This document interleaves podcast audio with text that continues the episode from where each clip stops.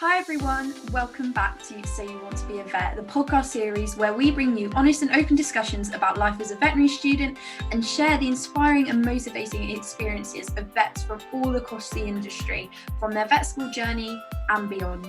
Before we get started, make sure to subscribe to our podcast. You can follow us on social media at So You Want to Be a Vet, where we will be sharing behind the scenes clips, doing live Q&As and so much more. Don't forget to subscribe to our YouTube channel with the same name, where we upload regular videos such as CV and personal statement writing tutorials, interview skills, and so much more that will help you build a strong application to vet school.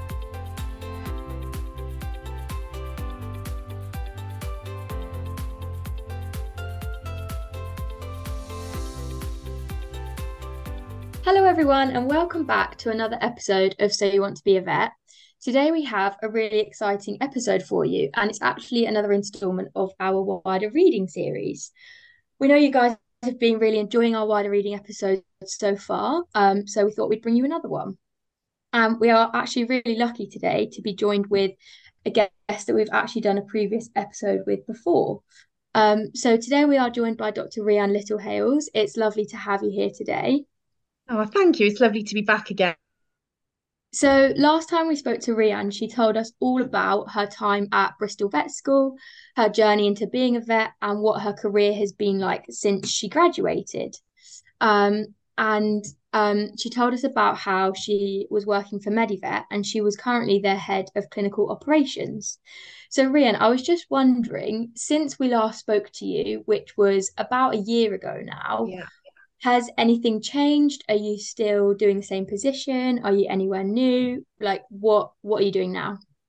So things are a little bit different and things have changed a little bit for me. So probably not long after we spoke um i decided to move into the position of looking after the early careers work at Medivet because I enjoy working with new graduates and students and school students even so much that I just wanted to really explore that part specifically of that journey that people make into into their first job as a vet or as a nurse. So in the last year or so, I've been looking at the graduate program at Medivet, doing a bit of a redesign of the graduate program at Medivet for trying to make it a program that I would have wanted when I was a first opinion clinician. And it was also, also really exciting because we formed a graduate mentor team as well, a team of vets who work with me to make sure that the program's really consistently delivered across all of our clinics and that everybody's got access to a really good mentor, which is one of the things that I found really kind of excelled my career. Um, and then we've been looking um, also at running events for our graduates where they can all get together and do some CPD that's really relevant to your first year in practice, um, as well as having a bit of a party as well. We did have um, a bit of a, a good event recently called our graduate gala where we got everybody together up in Blackpool for two days of CPD. We did a charity football match, some charity yoga and we also um, had a bit of a party at the end. So it's been a really fun year, and it's meant that I can focus a bit more on an area that I found really always found really interesting. Um, I always wanted to work with new grads in some way or another. Um, so it's just been really lovely to be able to actually get to do that. That sounds absolutely amazing, and it, it I find it really exciting to be honest to hear about um, you know the potential opportunities that are out there for when I graduate and the, and the things that you know you can sort of get involved with um, and we'll get into a little bit more about graduate programs and things like that um, yeah. a bit further on in the episode um, if people are wanting to hear more about Rhian's um, you know previous job at Medivet um, and like I mentioned before you know her journey through vet school and things like that please do go and listen to the episode that we posted about a year ago now. Um, so feel free to go and listen to that if you want more information. Um, but this episode, we are going to focus on the topic of veterinary corporatisation. Now, this is something that a lot of you have probably heard of, but that some of you might actually not know what it means. And I think it's something that you know you hear a lot about in the media, and you hear a lot about vets talking about. Um, and in my experience, it's something that I hear about sort of quite negatively. Um, people sort of seem to not think very highly of it. And in this episode, we want to explain to you what it actually is, um, and also, you know, the the benefits of it as well as potentially some disadvantages too. Um, so, Rhian, would you be able, please, to tell us what actually veterinary corporatization is? So, um, a little while ago, um, the rules changed about who could actually own a veterinary practice. It used to be that you had to be a vet to own a veterinary practice, and then uh, the rules around that changed so that you did not have to be a vet to own a veterinary practice, um, which meant that there was some interest from corporate groups in the UK who are looking at buying groups of practices and, and sort of buying huge numbers of practices in different areas and across the company uh, across the country.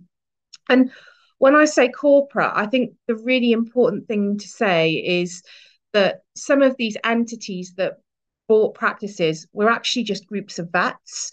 Um, so Medivet, in fact, who I work for, when they started buying practices in an area, they were just a group of 15 vets who all merged their practices together and started to buy more and more and more. And it's become quite an attractive retirement option for some vets that want to sell their clinics on. Um, as veterinary technology evolves and as generally life becomes more expensive, it becomes more expensive to own a veterinary clinic um, and to buy a veterinary clinic, especially one that's really well established. And so it's quite a good retirement option for senior vets who want to sell their practice. Often the only entity that are able to purchase those practices at any sort of competitive rate are the corporates. And probably around 2017 ish was when we saw a real huge consolidation of the market with lots of corporate groups um, buying practices in all sorts of areas. Um, and there's, I would say, about five or six main groups, and they've all got kind of their different selling points and their different things that make them different from each other. But they now form one of the biggest types of employer in the veterinary industry across all of the sectors large animal, small animal, even some of the businesses that are associated with veterinary, like laboratories, some of the suppliers are also corporate owned. So they are a huge part of the veterinary landscape and a really important part of the veterinary landscape as well, because they make up such a big number. Thank you for that. That was a very good description because I've obviously I've heard about corporatization being in vet school and you you hear this word thrown about and yet I was still like fairly unsure about what it actually is and what and like it's yeah it's one of these things you see in the media and you kind of just I think people sometimes see you know the word corporate and assume it's like a a big scary thing. But I'm hearing like the Medivet began with just a group of vets sort of merging puts it in a a much more um like down to earth light like you know these are these are vets these are people we can relate to and things like that. And you can see why they've done this and like sharing resources and knowledge and things like that. So absolutely. And some of them even offer ownership options for vets as well. So some of them some of these groups actually make it possible for vets who maybe couldn't have afforded to buy a practice outright to own a percentage or part or a franchise within a practice. Okay. Like help that sort of um, possibility that they might yeah, not have had before. Absolutely. So certainly, again, I'm talking about Medivet because that's the one I probably know the most about because that's the one I work for at the moment. We allow vets to buy a percentage of the equity of a clinic. So we can work with them and they own a percentage of the clinic as well. And there are other groups that do similar models, perhaps something like a franchise model, um, but they're also kind of ownership venture models. What do you think it is that made corporatization sort of increase so much? Like I feel like it it all began to like snowball and suddenly something we hear about all the time from obviously when the rules changed, like suddenly it was a possibility. But I feel like in recent years, even so, it's like in, increased in popularity. Yeah, absolutely. I think I think a huge amount um, good has actually come from it, and that's partly why it's grown so rapidly. So probably because you have this group of vets who own practices, and of course they're going to hit a retirement age, probably likely all at a similar time because it tends to be a whole generation that own these practices. Um, and like I say, with the cost of living and with the fact that nowadays clients expect so much from a veterinary service, actually to run a practice and to buy a practice is so expensive that for the majority of vets, that isn't an option. Um, a lot of corporate employment practice is best practice. So, you know, they really stick very closely to regulations around working practices. They make they're very attractive employing op, employment options for vets, so that probably make them more popular as well. Um, there's probably a degree of standardization for clients, so they know that if they go to this branch of corporate, they've also got access to another branch somewhere else, and they can expect the same sort of experience. Um, and it is, like you said earlier, a bit of a kind of knowledge sharing community, and that can make it really attractive as well. I think one other thing that is really attractive um, for the profession as it currently is, is that we're a very female dominated profession. And the corporates tend to be able to be in the position to offer great maternity packages and maternity covers. So it can be a really great employment option for somebody who wants a family because they can often be quite flexible in return to work things and there's lots of different career options as well so i think there's pressure from lots of different sides that have made it this way you know the fact that they're a good place to work the fact that they often offer a standardized service for clients and that we've got this generation that probably want to sell their practices and need them to go somewhere.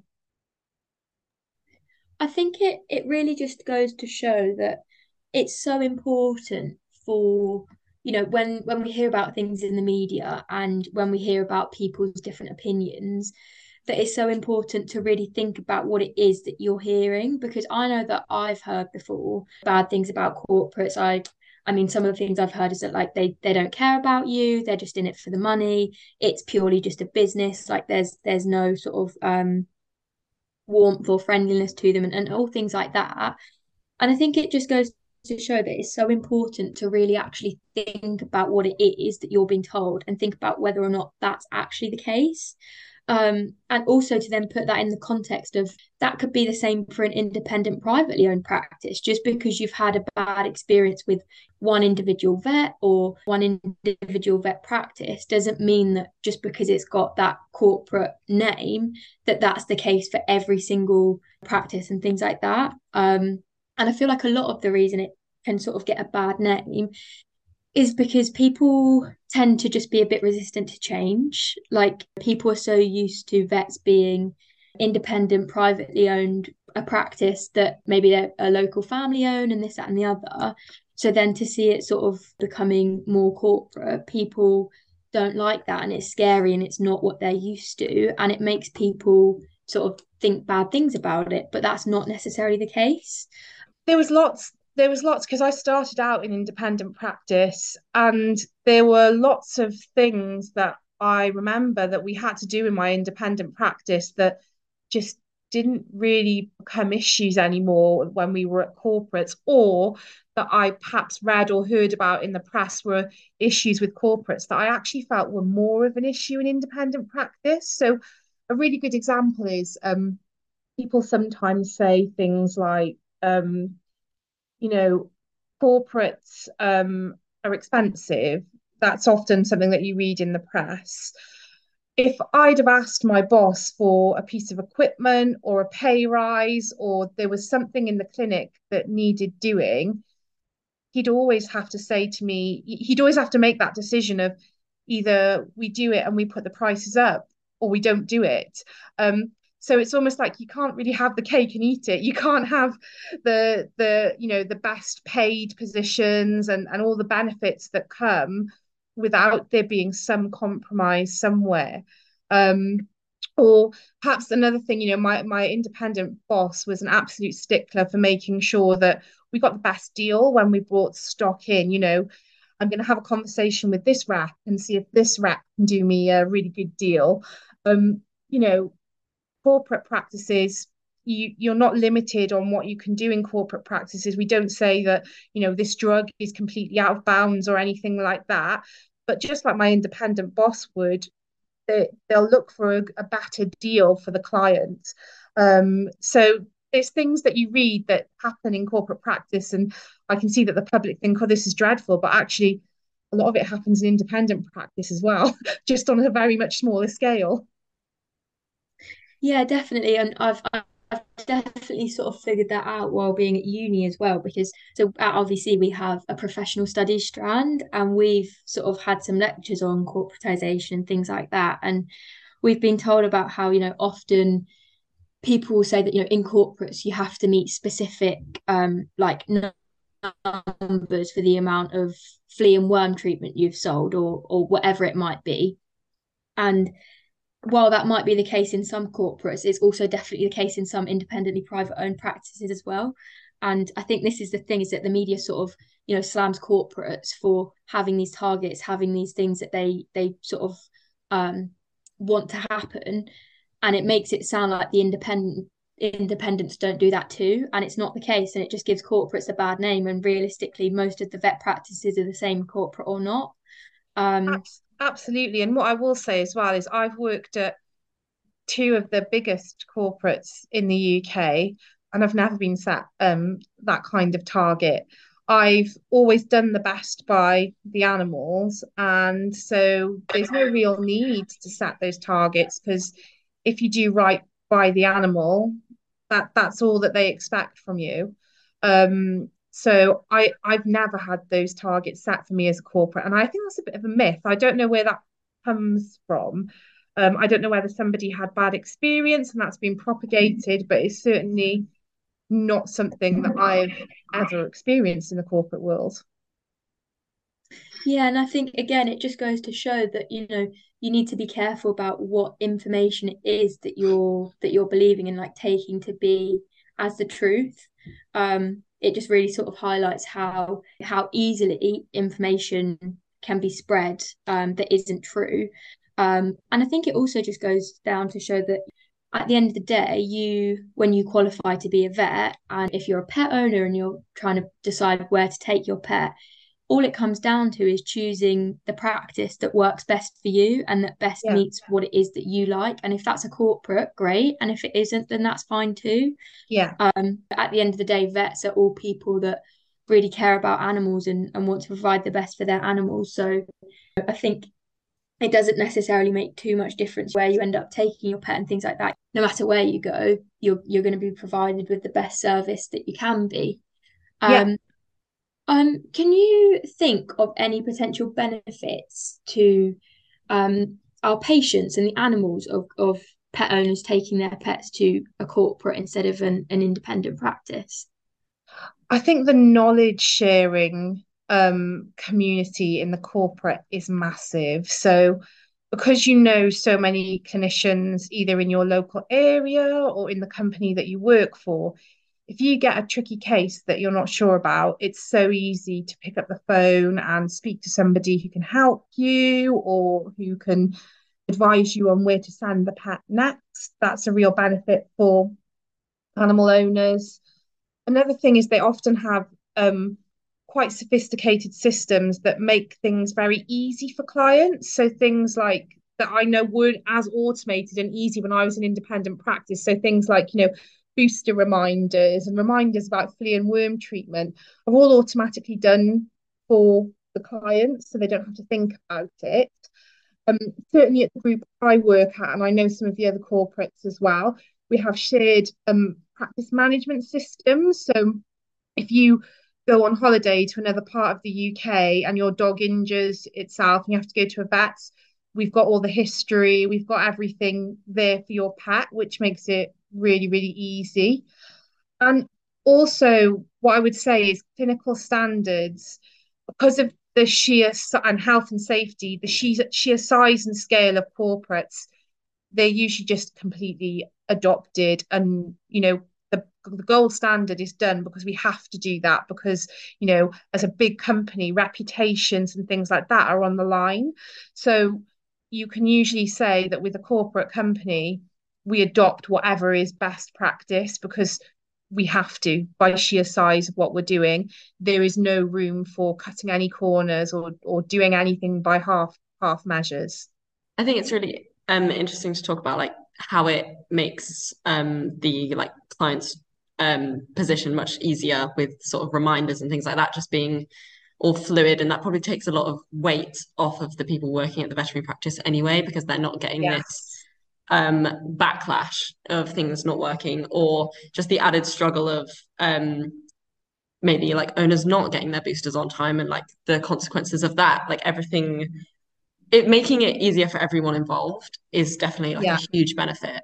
Um what what else would you say is one of the biggest benefits for working in a corporate for for the vet themselves so again, similar to well, clinical practice, like I say, is always gold standard, and I would say that most corporates will not argue about giving their vets the best tools or the best facilities that they need to succeed if there's the right reason to put an investment in place. There's often a, um, a huge amount more degree of reinvestment in corporate practice. Not always, you know, not always. Some independent practices do this really well as well. Um, but in corporates, there is often a huge amount of reinvestment in facilities. There's huge amount of reinvestment in CPD. Um, we when when I moved to a corporate practice, there was lots that I gained that I'd really not realised that I'd missed before. So things like you know maternity packages, um, definite CPD structure, um, the salary reviews, being told that I definitely have somebody every year sit down with me and discuss my performance properly, and you know all these things that we kind of really didn't have before or came to effect when we moved to a large group. Um, and like I say, we tend to adopt anything, whether that's employment practice or whether that's clinical practice or whether that's health and safety practice. It all tends to be done to the very best of the company ability because it's really, it's not really worth their while not to. They have to do those things because by sheer enormity of the size of the company, it's really important you do them. I'll just say for our listeners that CPD is continuing professional development. I'll just acronym there. yeah. so that's the courses and um, different certificates and things that you can undertake after you qualify. While we're on the topic of um, you know, benefits of corporates and things, would you be able to tell us a little bit more about, you know, like the kind of graduate programs and things that corporates offer? Because in in my mind, I think that's one of the biggest things that sort of attracts Absolutely. me to corporate. Um, and I think they've they've got a lot of really good things to offer, and especially as you know corporates grow and they become sort of more popular, I feel like the programs that corporates offer to new grads become sort of more competitive and you know better. So could you talk us through what is sort of on offer there and why they're so useful? Yeah, absolutely. And they are one of the most amazing things um, to come of corporatization. So, when I was a new graduate um, and I joined an independent practice, my life changed when I met a mentor in that practice. But up until that point, it was really kind of just get on with it, you know, try and survive a little bit. And that can be really daunting and intimidating straight after vet school when you've gone through that whole five years, you've had tutors and lecturers really supporting you. You've also been with all of your colleagues in your student group, and then all of a sudden, you're on your own um, in the consult room, expected to make animals better for the first time. And you absolutely can do it. Um, you're really, really well trained, but it's really nice to have some support as you go into what is one of probably the biggest transitions that you'll ever make in your lifetime. So, what the corporates have done is set up um, graduate programs, and we pretty much all have them. Um, and usually, what they contain is um, either a year or 18 months or two years of CPD that is really uh, like continuing professional development and courses that is really relevant to your first year in practice. So it might be that, you know, once a month you come out of your clinic and you go to a course um, on, I don't know, surgery. And then the next month you might go to one on medicine. And the next month you might go to one on exotic animals. But they're all really tailored to helping you settle into that first year of practice. The other thing is, is those courses are usually done as a big group. So you get to meet other graduates. And when you're in your first role, other graduates and other newly qualified vets become a huge kind of support network for you. And we usually organise social things as well, where you can meet and mix. I think I mentioned earlier about our graduate gala. That was great because all of our graduates got to, to get together at the same time. And we are constantly listening to what our graduates want, and it changes over time.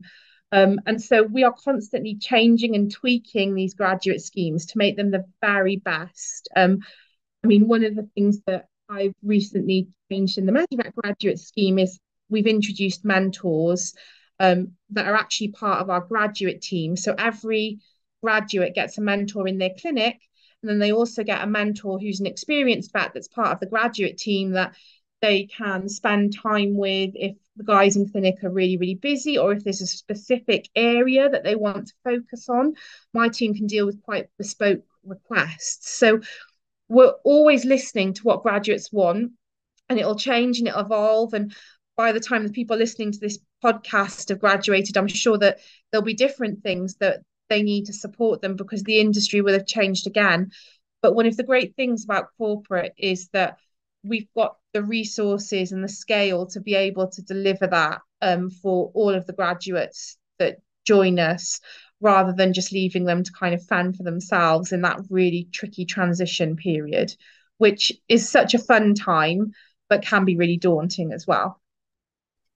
Yeah, I can definitely see the appeal of sort of having this continued network of support around you. And we always talk about like mentoring on this podcast and how like how vital it is for a profession, especially like this, with such huge responsibility. And she said, coming from being a new graduate is such a huge transition. And I feel yeah. like vet school can only do so much to prepare you for that big sort of leap um, into the into the world as a, as a newly qualified vet. So it's nice to know that there are um, networks out there that will help you with this.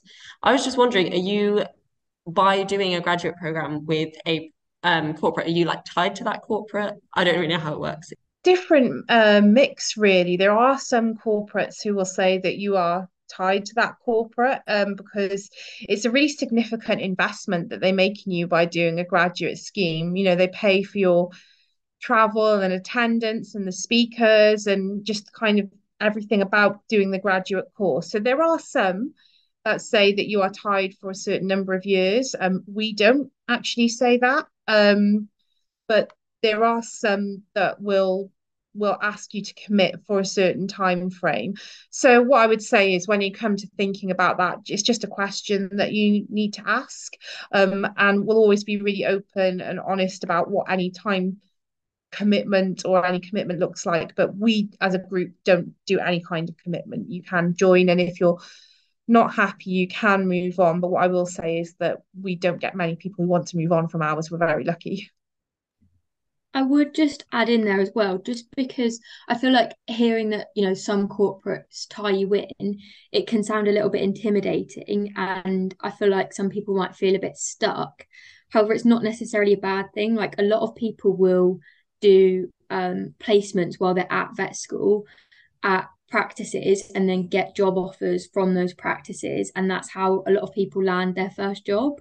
Um, so you know, if you've done a placement somewhere and you really enjoy it, you get on really yeah. well there, you love the environment, they offer you a job and it's it's a corporate and they've got a graduate scheme and tied in for a couple of years or however long it is, you've already like had a trial run. Now obviously you've then got less freedom to leave if whatever happens.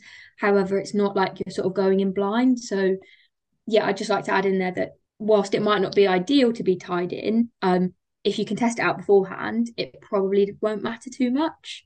And what I um, will say is that most corporates recognize that this time in your life is often, as well, a time of personal change as well. So it could be that you're moving away from home for the first time, or you might have met somebody and be moving in with somebody straight after university or you might have you know somebody that you have a relationship with at university lives in a different part of the country to you and after about six to eight months you think oh we now want to move in together. These are really common scenarios that we get from our graduates. Um, and actually again because of the size and the scale of the corporate groups often it, it is a case of well, you can stay on our graduate program, but we can move you to a different practice. So, you know, if you join us in Cardiff and then all of a sudden, for whatever reason, you want to move to Liverpool, we can usually facilitate that. Um, so it doesn't actually, although maybe you're tied to the group, it doesn't necessarily mean you're tied to the practice. The other thing is sometimes people join a practice or a clinic and maybe they just don't gel with their mentor and it's nobody's fault. It's not the graduate's fault. It's not the mentor's fault but they just don't have that natural click and chemistry that we'd like.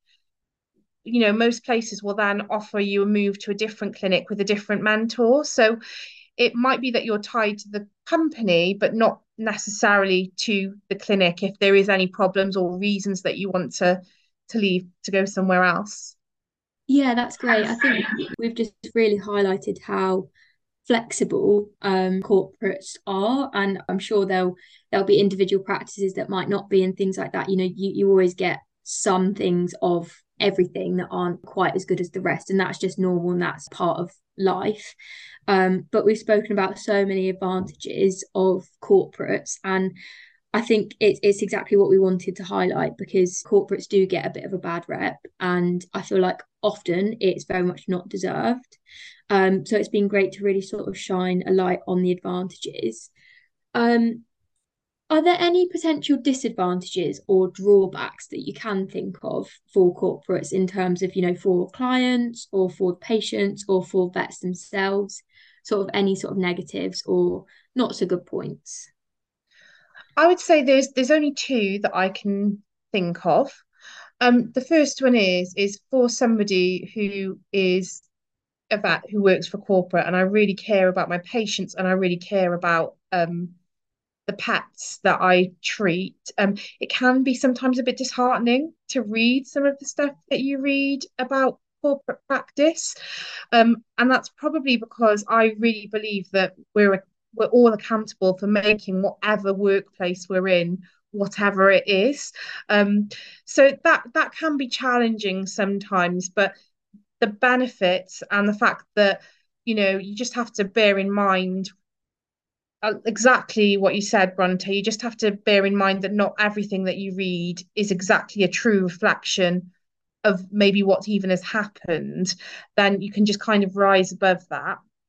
The only other I suppose it's a slight disadvantage, but I think is actually a good advantage as well, is that sometimes decisions in an independent practice can be made really quickly because there might be one, two, three people that need to okay and clear whatever decision it is that need to be made. And sometimes that can be a bit slower in a corporate practice because there's different levels of people with different responsibilities that need to make these decisions. But actually, often that's an advantage because on its way to whatever outcome it is, the decision is often really heavily chatted through with lots of people, with lots of different opinions. And there's been lots of times in corporate practice where I've almost thought with my independent head and thought, I mean, this is a really sensible decision. Why aren't we making this? Why aren't we doing this? Or why are we not doing this? And then after hearing from some of my colleagues who've got different skills to what I have or different areas of interest that I have, they've raised points that maybe I didn't think about. So actually, I think that's a bit of a strength as well, is that the corporate entities bring together a lot of skills. And some of these skills are vet specific, and some of them are skills that vets don't have, like HR and marketing and IT skills. And so when you get all those skills together, you actually learn a lot about a lot of different things. And like I say, you hear a lot of different, but all equally as important opinions. um, about things that you might have just made a snap decision on before when you were independent? Um, one like when I was reading up about corporatization, and I think this is a lot more like a lot of the stories you hear are much more focused in America. Um, whereas I think there's like a, a like a few like incredibly large corporates. Um, and something like I heard like a few people have like concerns about is about a lot of management roles to going going to like non-vets and how like maybe it then the vets feel like there are things being asked of them from people who like don't understand the profession and like maybe they feel like their like their duty of care like as a vet might be compromised slightly because they're being asked to do something they don't feel is best. I think um again it's a really interesting one and it's interesting how these stories propagate because i would say that the majority of corporates that I know have a lot of vets in senior management positions. And there are some positions within a big business that they're not the best thing for a vet to do. And you need someone almost with a different qualification to do that. So things like um, your chief financial officer. I mean, um, there are a couple of vets who are accountants as well, um, but they are not as common. Um, and so you really want somebody who's trained in that area and that aspect as opposed to a vet.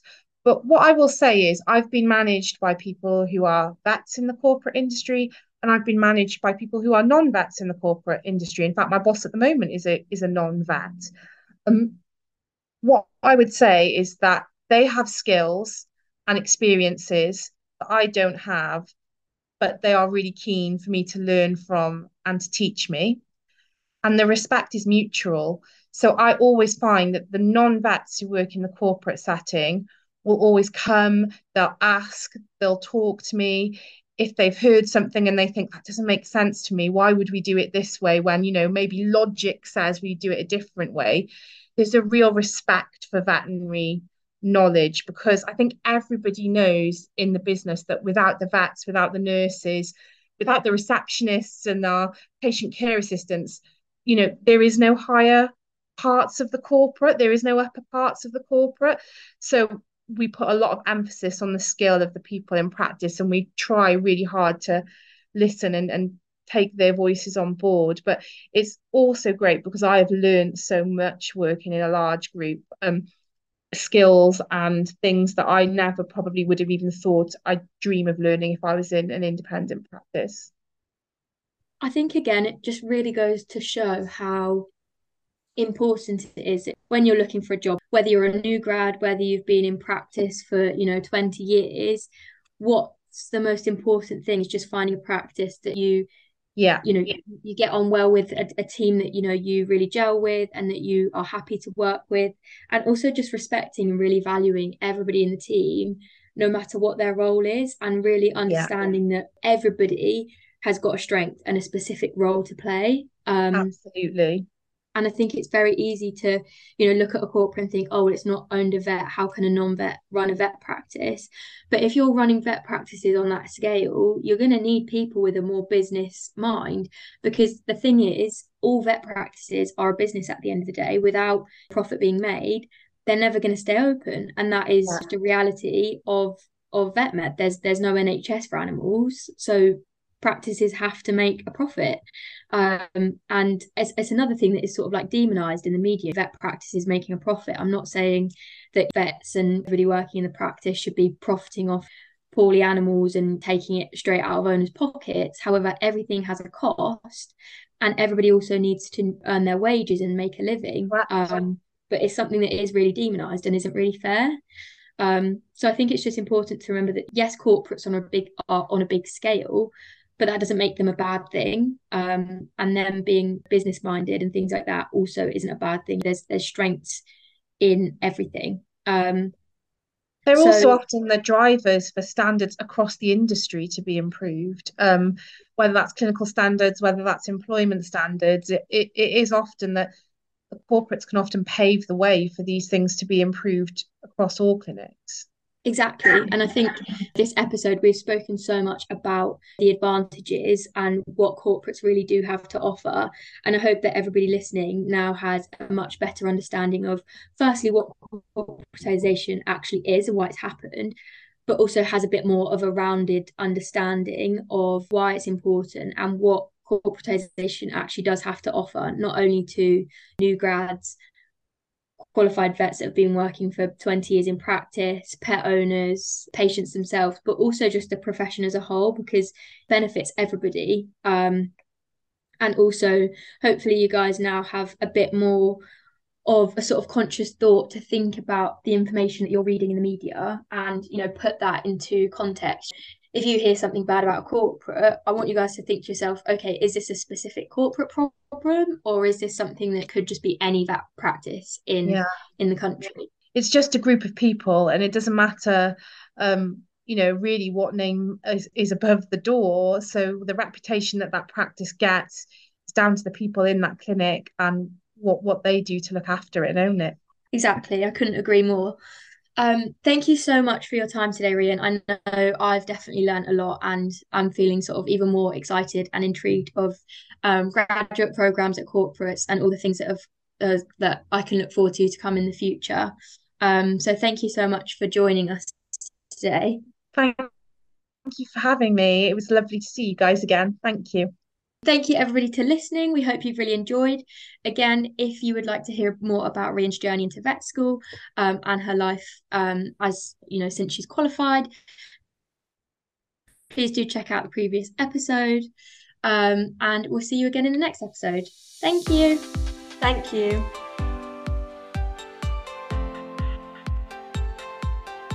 So, we really hope you enjoyed today's episode. If you found it helpful, then please share it with others that you think will find it useful too. Again, make sure to subscribe to both our podcast and YouTube channel with the same name, So You Want to Be a Vet, to be notified of when our next episode is released. Also, don't forget to leave us a review on Spotify or Apple Podcasts if you enjoyed. Follow us on Instagram at So You Want to Be a Vet for exclusive quizzes, behind the scenes, and updates on all things So You Want to Be a Vet and Vet Mentor. Remember to follow at Vet Mentor 2 to learn more about the opportunities such as our interview skills workshops and our amazing summer school that will help you further your application to vet school. If you have any questions or thoughts, then please comment them below the Instagram post for this episode. And if you want to hear us discuss something, then please let us know. You can find our email address in the description. Thanks for listening. Take care.